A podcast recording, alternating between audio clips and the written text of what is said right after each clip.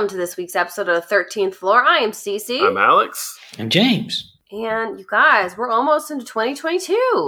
Mm. Ooh, it's almost here. Yes, and dear listener, I'm sorry, we totally forgot to draw from the vase last week. We So, did. yeah, we just kind of picked a topic. James picked a topic, then Alex tied it to the upcoming new year. But Yes, yes. we're going to be talking about alchemy today. Yeah. Mm. Maybe creating things from old to new things. Yes. You know? Ah.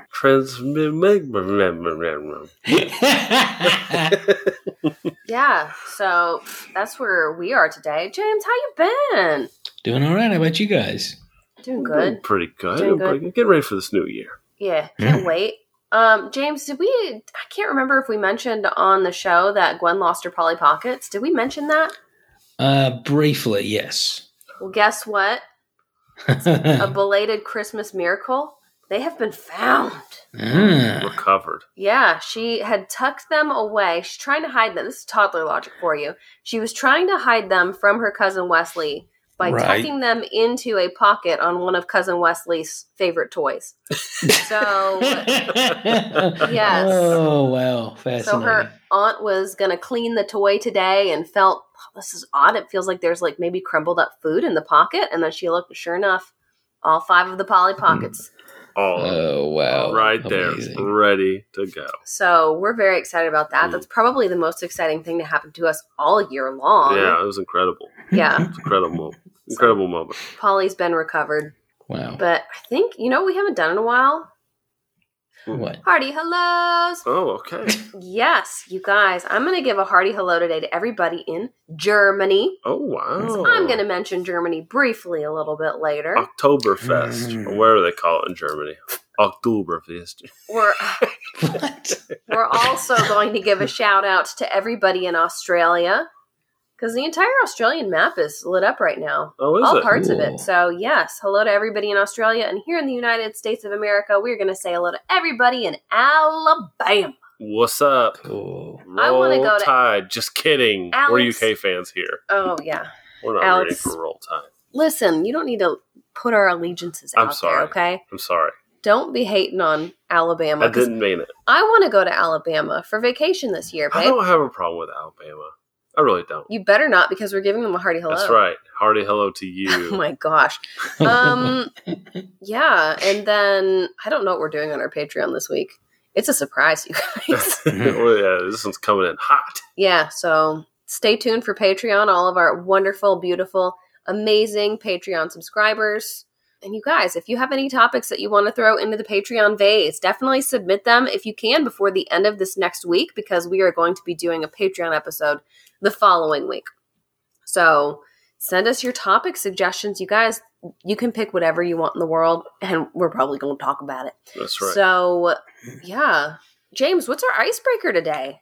Uh, well, since we are talking about transubstantiation, I thought uh, it would be kind of fun to ask this question: if you if you could take a uh, a pill that resulted in you either having infinite wealth, an infinite lifespan, or um, an infinite number of, of like little teleportations to travel wherever you want, which of the three would you pick? Teleportation. Huh? Hands down. Hands down. Because listen, I think that I would get tired. Like, I, I absolutely adore the television show The Good Place. And I feel like it lays out why you might not want to live forever. So I wouldn't want to live forever. Um, and then if I can go anywhere, like honestly, what I would use the money to do would be to travel. Fair point. so- That's an excellent argument. Yeah. Ooh. I would just travel everywhere automatically. That'd be that's my answer. Hmm. So Cece wants to be a magic hobo. yes, Yes, very that's what it much so. like. I want to just go and try food in all the different countries around the world. Hmm. That's all I care about. And I still want to get my Tim Tams in Australia, so I'd be able to do Ah. that like that. Hmm. Yeah. Interesting. Interesting. Yeah. You make a good point, Cece. Thank you. I make those so rarely, so I'm proud of myself right now. Mm, yeah. Hmm. Yeah, I, I, I might have to go with Cece on this one. The the teleporting is pretty good. You know, the long lifespan, you can still travel everywhere, but what if the world gets hit by a meteor and you're ejected into space and you're just floating there forever? You eventually go insane. So no, thank you. Yeah, I think that's that's another Wow. good point because yeah, I'm I, I can't believe this. You know, every now and then this happens. Uh, I'm with you guys. Uh, I think we got it's unanimous because yeah, I mean, one that would be a much more exciting life if you could just go wherever you want, and two, Alex makes a good point. Maybe if if we ever get to a point where we can like colonize other worlds, forget flying there. You know, just you know, Mm. and make it there you like a are. high, make a hiney ho, and boom, you're, you're on Neptune. yeah, yeah, I like it. I like it. Im- immediately crushed by its atmosphere. yeah. James, this is so much better than the um, icebreaker that I had actually come up with that I completely forgot about. Oh, about I until right remember now. that, but I was like, well, maybe we can save it. Maybe Yeah. we'll save it. We'll Uh, save it. Alex- no, let's save it. Okay, all right, we'll save save it. it. We'll save it. I'll tell you what it is after the episode, Yeah, James. heads, So- heads up, everybody. We're gonna have an inferior icebreaker some sometime down the We'll save it. line. I think it'll lead to a wonderful conversation. That's all you Oh, guys good need deal. to Yeah. know. yeah, Um, it'll come in handy. Yeah, so I think with that, it's time to hop into Alchemists. Let's do it. Woo! Let me open up my laptop. My favorite alchemists were from Hocus Pocus. Hocus Pocus. Alex really, really loved the red-haired one. What was her name? I don't know any of their names. Oh my I haven't, god! I, I haven't seen that movie in its entirety, maybe ever, but probably at least twenty something years. I It's been a watch minute. It's been a minute. Yeah, it. Gwen. that's one of those I want to watch to see if it's like really worth everybody still remembering. Like, is it really worth our time? Uh, Winifred. That's Alex's favorite. Who? Winifred Sanderson. Okay, all right. Enough of that. Let's talk about real alchemists, okay? Not Bette Midler in a costume. So, you guys, I am going to be weaving a tale for you that all centers around the color Prussian blue. Okay, Do you guys know anything about Hmm. Prussian blue? uh, it's it's a blue from Prussia.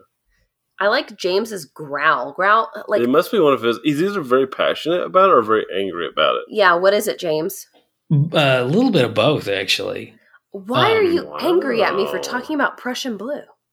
It's complicated. My Oh, gosh. wow, this is a storied history. We might have to have a whole episode dedicated. Yeah, maybe maybe this will be a uh, a Patreon episode where There James go. can just share his thoughts on this. But anyways, Hmm. sweet listener, if you were unaware, Prussian blue is actually a pigment artificially created in a lab way back in the early 1700s. So it was a while ago. Oof. Yeah, because listen, blue is not a color, even though it's like in the sky and in water, or looks, you know, they look blue. There's not Yeah, really a to say, way it's, uh, to, Very uncommon in nature. yeah, it's uncommon. Even things that we think are blue, like butterflies, you know, a lot of times it's just refracting the light. And if you wet them with, like, say, ethanol, they turn a different color entirely because they're not really blue. Yeah, it's bizarre. You you can't take those things and you can't turn them into a tangible blue color. Hmm. So all the painters back then were like, "Listen, we need blue. I need to paint the sky and I don't want to make it gray." Hmm. You know what I mean? Yeah. Yeah, so this is where we have enter German, hi Germany, alchemist Jacob Diesbach. Yeah. And y'all remember Johann Konrad Dippel? Yeah, when you told us you were covering him, I was like, wait a minute. Didn't you talk about him? Yes, I did, yeah. Alex talked about him. That's oh, Alex said. talked about him. Alex talked about him. I think it was during our Mad Scientist episode. The animal oil stuff. That's right. Yes. Yes, he created the. He basically boiled animal bones and fat and all the stuff that people didn't want in their animals into this this mixture, and then he sold it as though it were an elixir of life and going to make you live forever. Yeah. And he was the one who said, "I'm going to live to be 135 with this stuff," and then a couple months later, he Yeah, he died. died. Yeah. That guy. He Hmm. may have been involved in the creation of Prussian Blue, but also like maybe not at all, you guys. Maybe he was just sitting there on the sidelines while Jacob Diesbach was slaving away in the lab. And he saw, I bet you, and I can picture it in my brain, Dippel, who was very, he rubbed people the wrong way. Yeah. Not surprisingly. People did not like him. If you talk to any of his colleagues, they would say that man's a crook because he kind of was. But Mhm. he, um, I can imagine him sitting on the sidelines watching Diesbach creating this pigment. And he was going, blue. You're you're over there making blue, and here I am creating everlasting life. You you putz. You know what I mean? But anyways, so there's a lot of contention about the true inventor of Prussian blue because there's not really much literature about the creation of the color from way back when. It's just kind of like mentioned in letters from people like, "Hey, you guys, I found this amazing blue paint color that's just like the best thing ever." Like that's all we really know about Prussian blue because people didn't just say, "Oh, it was invented by this person on this day in this Mm. place." So, a lot of it's hearsay. And then we've also got scientists competing. You know, they're like, you've got one scientist who says, I invented it. Mm. And then you've got another scientist who says, no way, I invented that 12 years ago and I just didn't brag about it. Right. So this is from that period where all the scientists were trying to one up each other and be the first one to do something. But to be honest, whenever you go online in search of Prussian blue information, Dippel's name will always be there, even though he probably had no hand in creating this. I found a really fascinating Medium blog about the creation of the pigment written by a guy named Stefan Piper, and it's titled The Incorrect History of the Discovery of Prussian Blue. And boy, does he come at Dippel. Wow. He's basically like, Dippel's a fraud. And you know what? I believe him. I believe him. yeah, because Dippel sold snake oil to people. So, like, why wouldn't he Wait, also? he sold actual snake oil? no, it wasn't. That's It would basically been funny what if it he was. actually sold a snake oil. He could have. I mean, he could have boiled down a snake and said, oh, "Hey, this definitely, is-" probably did. Yeah, he probably did. But anyways, I bet you guys are wondering how Dippel's name got thrown into the mix here, right? Was curious, yeah. It hmm. seems as though Diesbach, who was already known for creating red pigments from insects, which is something I actually touched upon during one of our Patreon episodes. I think it was hmm. our Patreon food trivia. Oh yeah. Yeah, but anyways, Diesbach was known for doing that, but he needed a bigger lab to try to come up with blue. And it might have been that he was just needed a bigger lab to make his red. Because some people say that he might have accidentally come across, across Prussian blue. It's possible that he'd been like, hey, you know, I need this piece of lab equipment. And then Dippel's like, here, you can just use this. And it was dirty. And then he accidentally just the chemical compounds created blue. It's hard to tell. Hmm. But he needed a bigger lab. Dippel had a bigger lab. So that's why Dippel's kind of tied to this color, is because it was made in possibly a Dippel lab. Hmm. Yeah, and I wonder, it makes me think of like when you work somewhere, you have to sign that contract at the beginning of where you're working that says if you create something while you're working at this company, then that creation belongs to the company and not Right. you. So I'm like, Hmm. I wonder if maybe that had something to do with it. It's kind of funny that uh, you gave a shout out to Germany because their Bundeswehr still uses Prussian blue in their symbol. What? Really? Yeah. Yeah. Well, well, anyways, Diesbach and his partner is a guy named Johann Leonhard Frisch. I think it's Frisch. Yeah, he they were making some serious bank on Prussian blue. And Frisch was mm-hmm. kind of like the business side of the operation, whereas Diesbach was the inventor and the manufacturer of the of the So- pigment. Good setup. Yes. usually.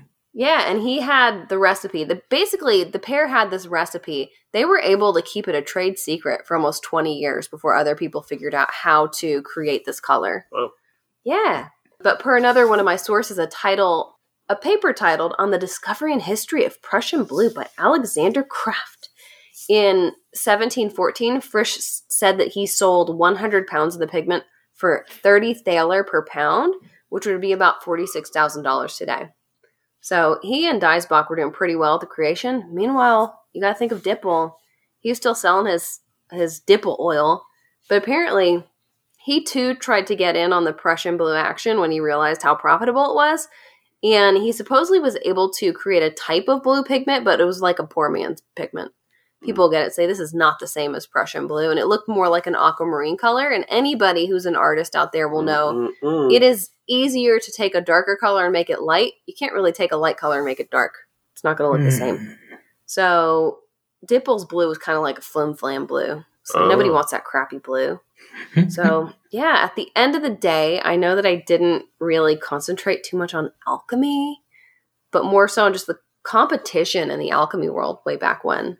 Because when all of this went down, alchemists were kind of like baby scientists. That's the way I kind of think of them. Like they were just, it, it was like chemists in its infancy, chemistry oh, it's accurate. they were yeah, they were creating things that furthered scientific knowledge in the long run, but it was almost like they were taking the baby steps at the very beginning of everything. And alchemists often had bad reputations because of people like Dippel, but also because they were challenging long held theological beliefs. Mhm. Because way back when, it's like everybody was religious. Everybody was like, you know, God created everything. And here you are trying to create something out of nothing. Uh, and they were also, a lot of them, one of the big things in alchemy was, hey, I can take this iron and I can turn it into gold, which, spoiler alert, you can't. So a lot of them would try to do this and then they wouldn't be able to do it properly and then they would get executed. oh, Bleh. It's bad news bears. Not a good time to be an alchemist, but that's why a lot of alchemists kept their work secret. makes sense. They didn't really want to call it alchemy, but that's why Sir Isaac Newton didn't really talk about his alchemy. Yeah, He was like, I Hmm. know better than this. But Yeah, you know, except in the Middle East, they they really they had they had a good. Um, a lot of people actually think that's the origin, you know, from chemia, alchemia. Well, to wrap things up, just to show you why Prussian blue is so important because of its chemical structure, it's actually been used to create a whole bunch of other things, like further down the line. Like blueprints, it's also an antidote to several types of poison, especially radioactive poisons. Hmm. And then it's also, if you use it in large enough quantities, it can be a poison itself. It's been used during some very Hmm. sad, depressing, and awful historical events that I don't want to talk about right now. But it's also why we have famous paintings like Vincent van Gogh's Starry Night. And, you know, it's how Picasso got through his blue period. So, you guys, that's Prussian blue. wow. Cool. And Weezer's Blue album. Well, thanks to Prussian Blue. Boy, you a nut. Actually, don't know what color Prussian Blue is. I'll have to look it up. It's, But, um, I think that James is going next. yeah, go ahead and go, James. Okay, can do. Um, I am actually uh, changing course. We usually talk about uh, Western alchemists, and I thought about talking about Middle Eastern alchemy, but I thought, you know, let's, let's save that for another episode. Um, so I'm going to Eastern alchemy, and I'm going to be talking about Wei Boyang. And Wei Boyang, well, what are you doing? I Yeah, well, yeah. Good I'm lord. starving. I'm starving. There's like so much crinkling going on over there. listen, listen. Oh, I'm wow. Eating, I am eating for two right now. Cut me some slack. Oh wow, Ah, that'll stand by. go on. anyway, um, Wei Boyang was a really interesting Chinese alchemist and writer. And um, little backstory before I just talk about him specifically, uh, just want to talk about Neidan. And Neidan is a form of alchemy most known in the East. Now, there's internal alchemy in West in European tradition. There's internal alchemy in Middle Eastern traditions, but nowhere near to the degree that there is in the Chinese tradition. And in fact, when people talk about alchemy in the Far East, they usually are referring to internal alchemy or Neidan. And pretty much what you're doing is you are trying to balance certain aspects of uh, your own physiology to a point that makes your body incorruptible. So it's very similar in a lot of respects to like the, the theory of humors in the West, except it's it's integrated into alchemy. And that goes hand in hand with the fact that, you know, exoterically, alchemy in all three traditions, the goal is e- eternal life. Uh, esoterically, it's more complicated, but still, in Neidan, that's the whole point. The, the, the body is a cauldron uh, in which there are three treasures chi, which mainstream has kind of caught on to that concept, but that means breath, and then shin, the spirit, and then, uh, uh, shoot, I actually can't think of what the, oh, jing, the essence, that's right. Jeez, James. and, and it also involves avoiding uh, what are called the worms. And those Ew. are not literal it's not it's not literal parasites. It's just things that are bad for for the health. And a, a big part of avoiding these these metaphorical worms is uh, abstaining from certain foods and drinks that have a negative effect on that balance. Like case in point would uh, a lot of grains. It's kind of funny. A lot of modern dietary advice overlaps tremendously with Neidan to a point that it's a little eerie, frankly. Um, you know, sugary foods, which in the West at the time were a luxury and seen as an amazing health cure, uh, even into the 19th, early 20th century, in, in Neidan was a bad thing. So things like that, uh, processed grains, etc. Um, too much meat, that's another big one. So Wei Boyang was an alchemist in China. Uh, he's semi legendary in the sense that we don't really, and this happens a lot with historical figures in, in China, we don't really know like what happened for sure with this dude and what's legendary. But one thing that we do know, and this is what he's most known for, is this guy is the guy who straight up let us know what the composition of gunpowder was. Now, that doesn't necessarily mean he invented it, but it's very likely that he did, or at least contributed to the invention of it. And so that alone is, is pretty cool that he's, he's known for that. But he's also known for writing a very, very interesting book called Kinship of the Three. Uh, and it actually goes by a lot of other names as well. But it's it's a Taoist text. is one of them. it's a it's a Taoist text, and it's mainly used to be used in tandem with the Book of Changes, which is pretty much the Taoist text. And and again, Neidan is a Taoist concept. You know, again, you're dealing with uh, metaphorical and esoteric balancing between different things that you can't exactly quantify and measure the way, say, you could in, in the other two schools of alchemy.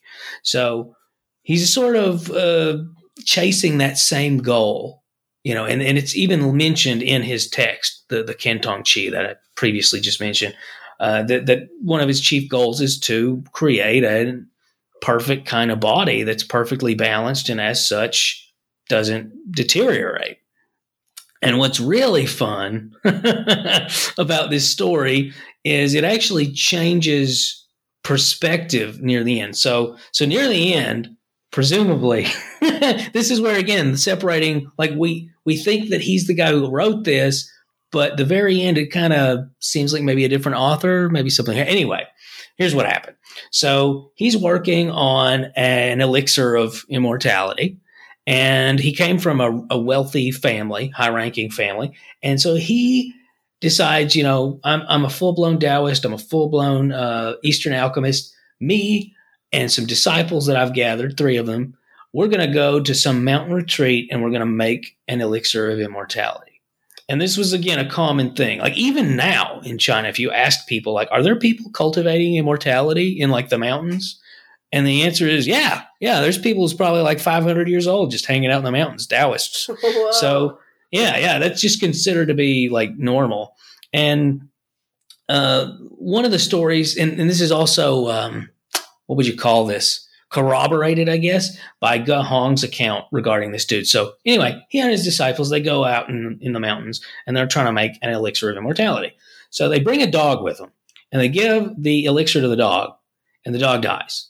So you'd think, okay, well, they're, they're testing it on a dog so they don't have to take it.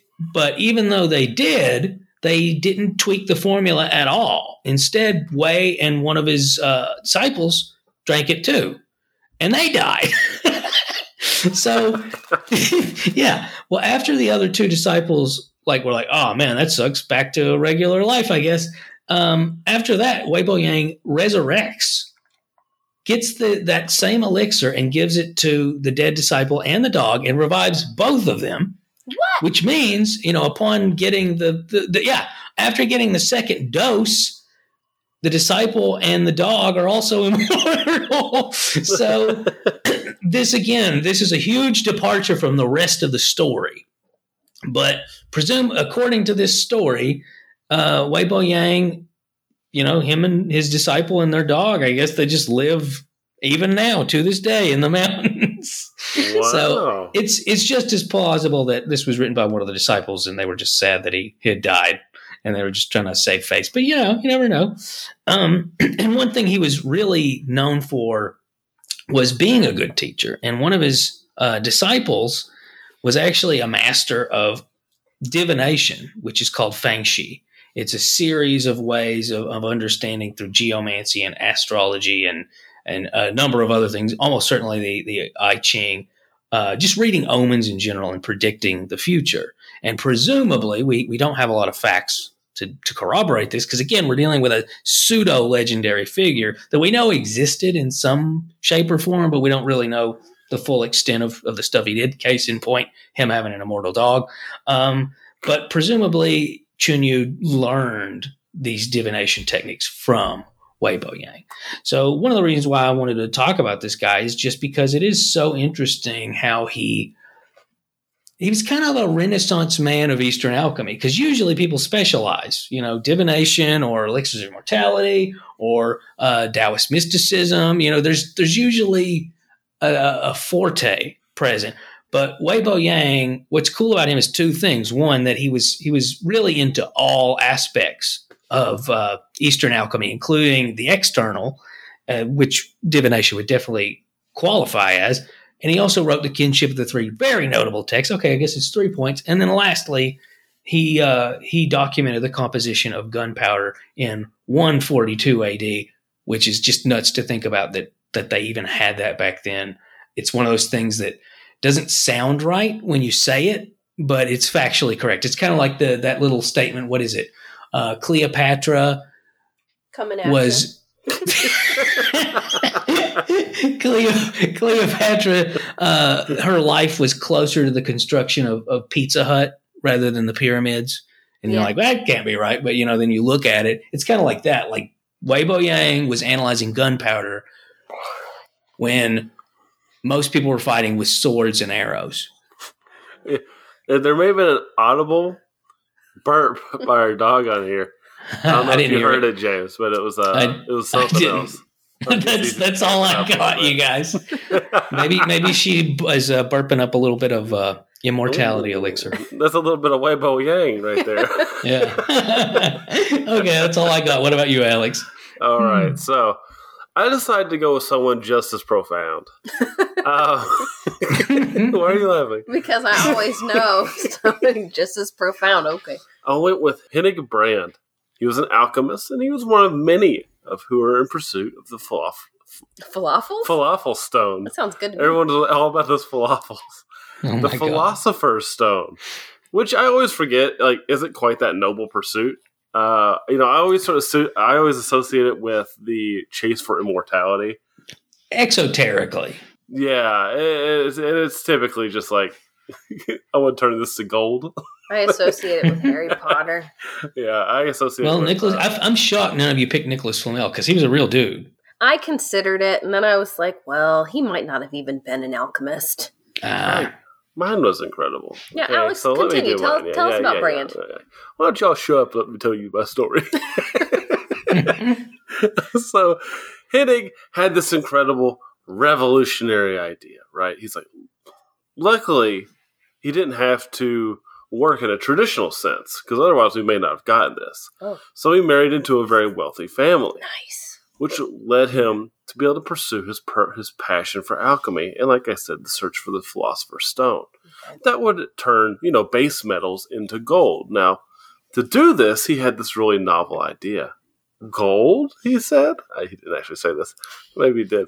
Um, Mm. Why not use golden showers? Oh my What? God. Alex, That's right. That's right. Hennig Brand then devoted his life to urine. what? After bleeding his first wife dry, he didn't have much money. Luckily, though, he fell into a second uh, into a second wealthy marriage and was able to pursue his passion with a capital P.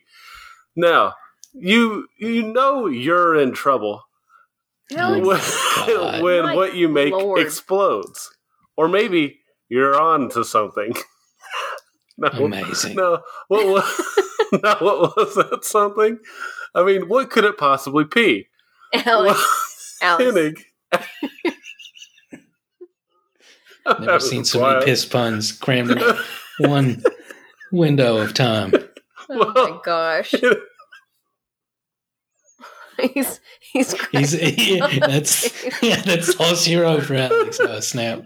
Well, Here it is. well, Hennig after boiling 1,500 gallons of urine, they discovered something interesting. That is a lot. Wow. That's like a That's a- lake. It's like, where do you get it all? do you just have all the neighbors line up? Donating their pee to science. Oh. Spare a pee. um, so around 1669, he started boiling all this pee in his furnace until his retort was red hot. Um, and then suddenly he noticed that the fumes were glowing.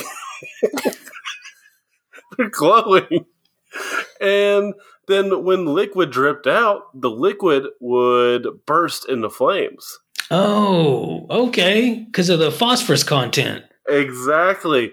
And so when he caught it in a jar and was able to cover it, it he was able to solidify and it gave off this pale green glow. That's And actually like you- impressive. like you said, James, what he collected was phosphorus, which is just hilarious. Now, at the time, they thought it was like a life force coming out of the human, out of the human body. to be fair, if you boiled piss in the Middle Ages and you, it was glowing, I, I imagine you'd come to the same Yeah. conclusion. yeah, but you might you might think so.